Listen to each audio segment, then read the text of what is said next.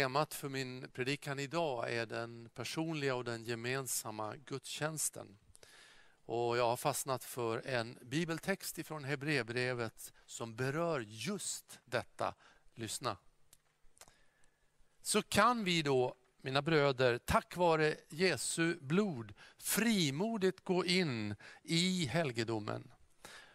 På den nya och levande väg genom förhänget som hans kropp som han har invigt åt oss. Vi har en stor överstepräst som är satt att råda över Guds hus. Låt oss därför träda fram inför Gud med ett uppriktigt hjärta, med full trosvisshet, med ett hjärta som renats och inte vet av någon synd och med en kropp som badats i klart vatten. Låt oss orubbligt fortsätta att bekänna vårt hopp. Till han som gav oss löftet är trofast. Låt oss ge akt på varandra och sporra varandra till kärlek och goda gärningar. Och låt oss inte försumma våra sammankomster som några brukar göra, utan uppmuntra varandra. Detta så mycket mer som ni ser att dagen närmar sig. Vad händer med vårt förhållande till gudstjänsten när pandemin i snart ett halvår har lagt hinder i vägen att fira gudstjänst till exempel i den här kyrkan och i många andra. Vad den här texten säger med ett mäktigt bildspråk, det är att alla hinder är borta för att komma inför Guds ansikte. Alltså i princip, det går inte att hindra gudstjänsten. Gudstjänst, vad är det för någonting? Jo men det är ju att söka Gud, att möta Gud, att tillbe Gud, att lyssna till Guds röst. Och då säger den här texten att det finns alltid en ny och levande väg till detta. En ny och levande väg till gudstjänst. Jag tänkte först när jag läste det här att jag har aldrig hört talas om en väg som lever. Är det en väg som rör sig så får man inte något större förtroende för den. En, den vill man inte köra på. En väg ska ligga fast och stilla. Men sen kom jag på att det, ofta så använder vi ordet väg i överförd betydelse. Om jag ska nå fram till den och den, kanske någon för mig betydelsefull person då frågar vi, och vilken väg ska jag gå? Och någon säger, jo du ska gå via den eller den personen. Via betyder väg.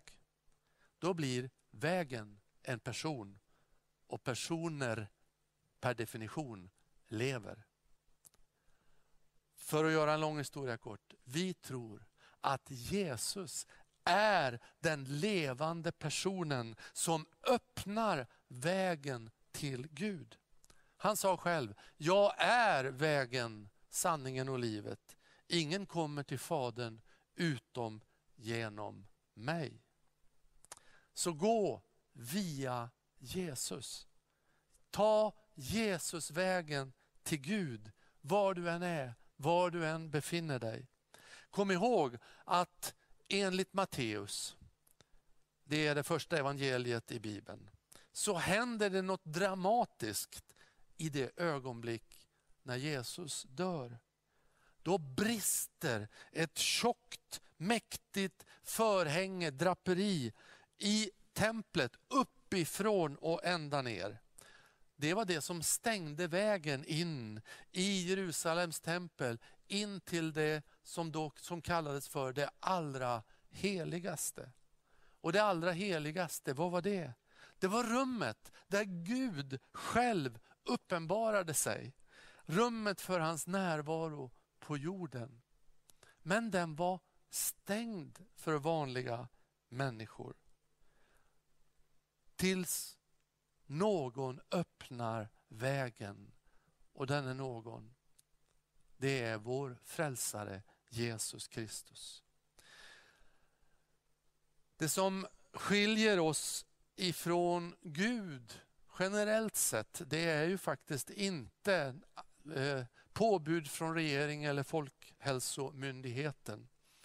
Eh, det är ju det där svåra men viktiga begreppet synd. Det som skiljer oss ifrån Gud, det som förstör relationer och inte minst förstör relationen med Gud. Men när den är försonad, förlåten, tvättad bort, då är vägen fri. Och det skedde på korset. Och det sker i ditt liv, i mitt liv, när vi litar på, när vi vågar lita på, kanske bävande, med liten tro, men att det Jesus gjorde, det var för mig. Därför ligger vägen till gudstjänst alltid öppen. Gudstjänsten kan vara personlig och vara gemensam. Och nu blir det kanske en mer specifik eh, definition av begreppet gudstjänst. Vi går in på att det finns en levande väg till den personliga gudstjänsten först. Dess viktigaste element det är faktiskt trots allt inte social gemenskap med varandra utan det är ju just gemenskap med Gud. Och nu söker vi, vad kan då vara uttrycket för det? Jag älskar kyrkfika. Det är kyrkan generellt sett väldigt bra på. Men nu säger jag något som kanske stör någon. Jesus dog inte på korset för att vi skulle fika mera. Bibelns högsta syfte det är att sätta människan i rörelse emot Gud själv, mot det allra heligaste. Det är nyckelrelationen för alla andra relationer. Därför är det inte fikat som är i centrum utav allt. Det är Jesus som är det. Därför lyfter Bibeln, Bibeln också gång på gång fram berättelsen om individers, personers väg till Gud. En och en. När Jesus dör på korset så bjuder han in en rövare, en grovt kriminell person som strax innan dödsögonblicket ber en enkel bön. Och Det här rör mitt hjärta när jag inser att han blir den som får inviga den nya och levande vägen. Och det, den går han liksom ensam. Ja, inte riktigt. Han går den tillsammans med Jesus. Och i Bibelns sista bok inleds den med att beskriva en gudstjänst där en person, landsförvist, också han, inte för att han har gjort dåliga saker, men för att han följde Jesus, för att han berättade om Jesus. Johannes, lärjungen. Och på en söndag, på Herrens dag, så möter han Gud av allt att döma helt ensam. Ingen kör, ingen orkester ljuder. ingen predikant, inget lovsångsteam har eldat fram den liksom rätta stämningen. Ändå är det så mäktigt att den enda mötesbesökaren, gudstjänstbesökaren, faller platt till marken inför Herrens härlighet. Kanske ska man tänka så här, att det där ordet en ny väg och levande väg till personlig gudstjänst, att det är ett uttryck för att den kan se och ser egentligen olika ut för varje individ i varje situation. Den är liksom ständigt ny. Den är levande. Den var, det som förut var en vandring till en plats under en form, till Jerusalem, ett hus, templet, är nu öppnat för att man i varje livssituation kan finna en gudstjänstväg. Det finns en gudstjänstväg nära dig att beträda. Så har vi kunnat använda denna tid av social distans att också gå den levande vägen till personlig gudstjänst, tillbedjan och gemenskap med Gud. För det finns ju egentligen inte längre något hinder. Låt, så låt oss inte diskvalificera någon väg. Flera tusen följer varje vecka bara den här församlingens webbgudstjänster, en sån som du, så som du gör nu. Och det finns massor av andra bra gudstjänster, levande gudstjänster på många olika sätt, på många olika språk där ute i etern. För många har det varit en fantastisk möjlighet till en levande gudstjänst fast man kanske sitter ensam eller bara några få. Och Nyckeln till om den ska fungera, det är om man väljer att sitta och betrakta och bedöma eller om man deltar med sitt hjärta i gudstjänsten. Där man suckar och ber i bönerna. Att man kanske sjunger inom sig eller rent av eh, öppet med i sångerna. Att ens örat och hjärtat är vänt till det som förmedlas och förkunnas. Många hundra följer våra kortare andakter, de som kallas för ett ord för din dag, som en del av sin dagliga korta lilla andakt för att hålla sitt liv nära Gud. Sverige har liksom vallfärdat ut till naturen och många berättar om att det har blivit något mer än bara en naturupplevelse. Det har blivit som en gudstjänstplats. Ensamheten har många baksidor, men det ger också många möjligheter att göra det Jesus säger, gå in i din kammare för att söka den Gud som också finns i det fördolda, i ensamheten. Under sommaren så har ett par som väl befinner sig i den så kallade riskzonen promenerat förbi vårt hus varje dag. Jag vet, för jag har fått en liten kort konversation nu och då, att de pratar minimalt med varandra. De säger till mig så här, det här är vår dagliga bönevandring. Det kan vara nattliga suckar när sömnen sviker. När du plötsligt i mörkret känner att du är omsluten på alla sidor av Gud.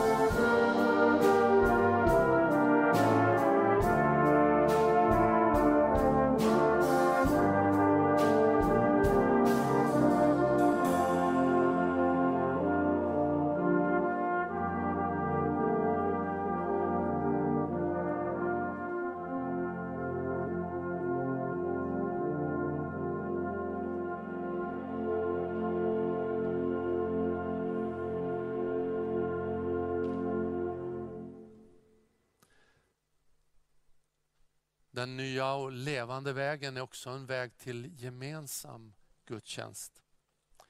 I Bibeln finns en underbar balans mellan det personliga och det gemensamma. Mellan individ och kollektiv. Annars kantrar vi också, vi så ofta, åt det ena eller det andra hållet. Men vi behöver både och, inte antingen eller.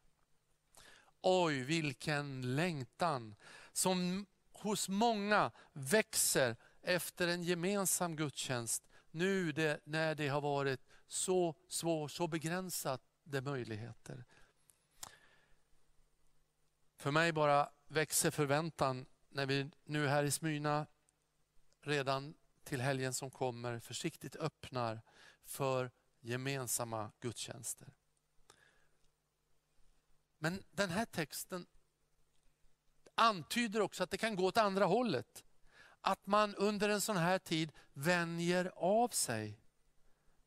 Jag känner det själv, att det också är något man kan göra i en sån här situation. Och nu kommer jag spetsa till det här lite grann.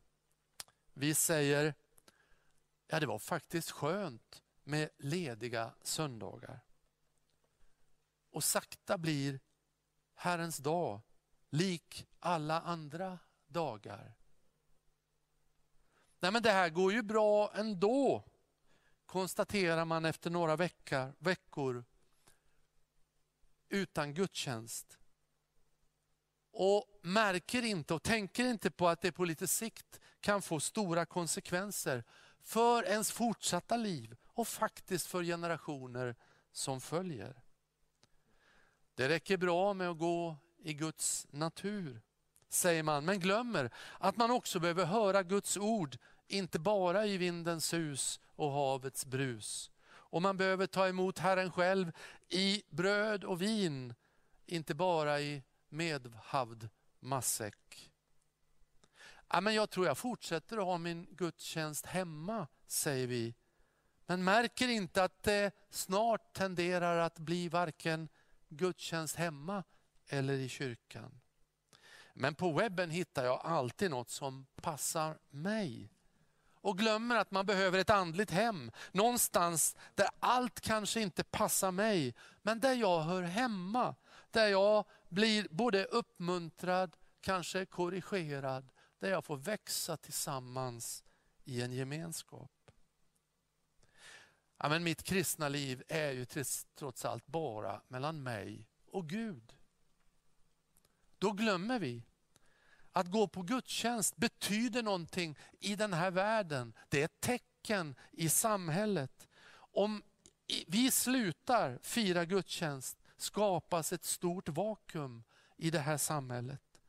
Om kyrkorna blir barer och konferenslokaler och affärslokaler eller platser där man dyrkar andra gudar.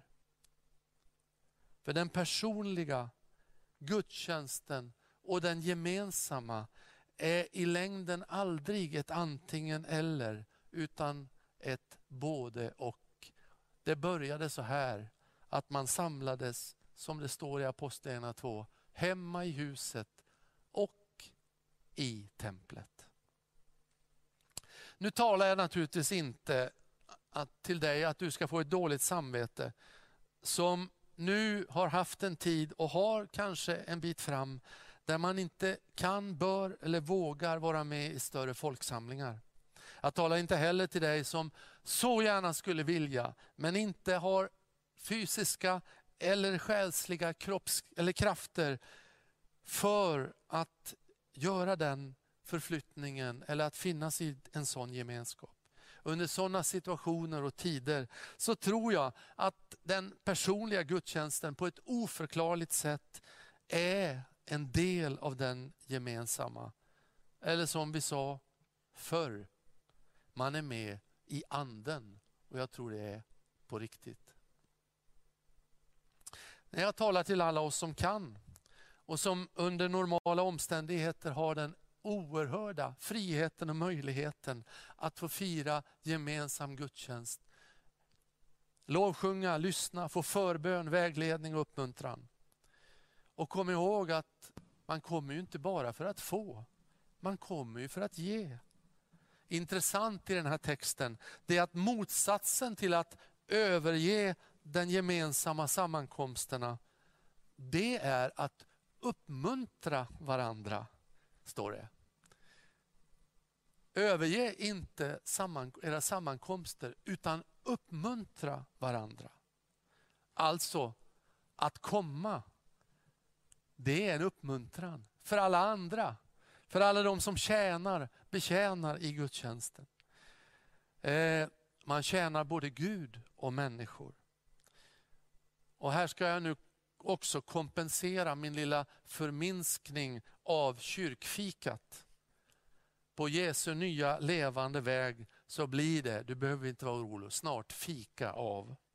Den nya och levande vägen leder till nya möten, till nya vänner, till att gammal vänskap förnyas och fördjupas i en försonad gemenskap som är både djupt mänsklig och andlig. Vi har också ett gemensamt mål, men vi behöver rasta tillsammans på vägen. För att travestera Hasse Alfredsson, jag ska till himlen, får jag en kopp kaffe? Just nu tyder det mesta på att vi går mot tider med allt större möjligheter att samlas. Och då kommer sanningens minut. Har vi vant oss av med att komma samman? Eller vinner längtan till att söka och möta Gud även i gemenskap? Jag hoppas och ber på det sistnämnda. Har vi förstått att vi inte kan ta friheten att få fira gudstjänst tillsammans för given? Vi behöver prioritera upp både den personliga gudstjänsten men också ta vara på möjligheten med den gemensamma. Det kommer kanske en tid när vi får gå en ny, fräsch, levande väg både till en förnyad personlig och gemensam gudstjänst. Det är du och jag som svarar på frågan i våra hjärtan. För vägen är redan öppen. Låt oss gå den. Amen. Du har lyssnat på en predikan från Smyrnakyrkan i Göteborg. Hjärtligt välkommen att lyssna igen eller besöka Smyrnakyrkan. Gud välsigne dig och din vecka.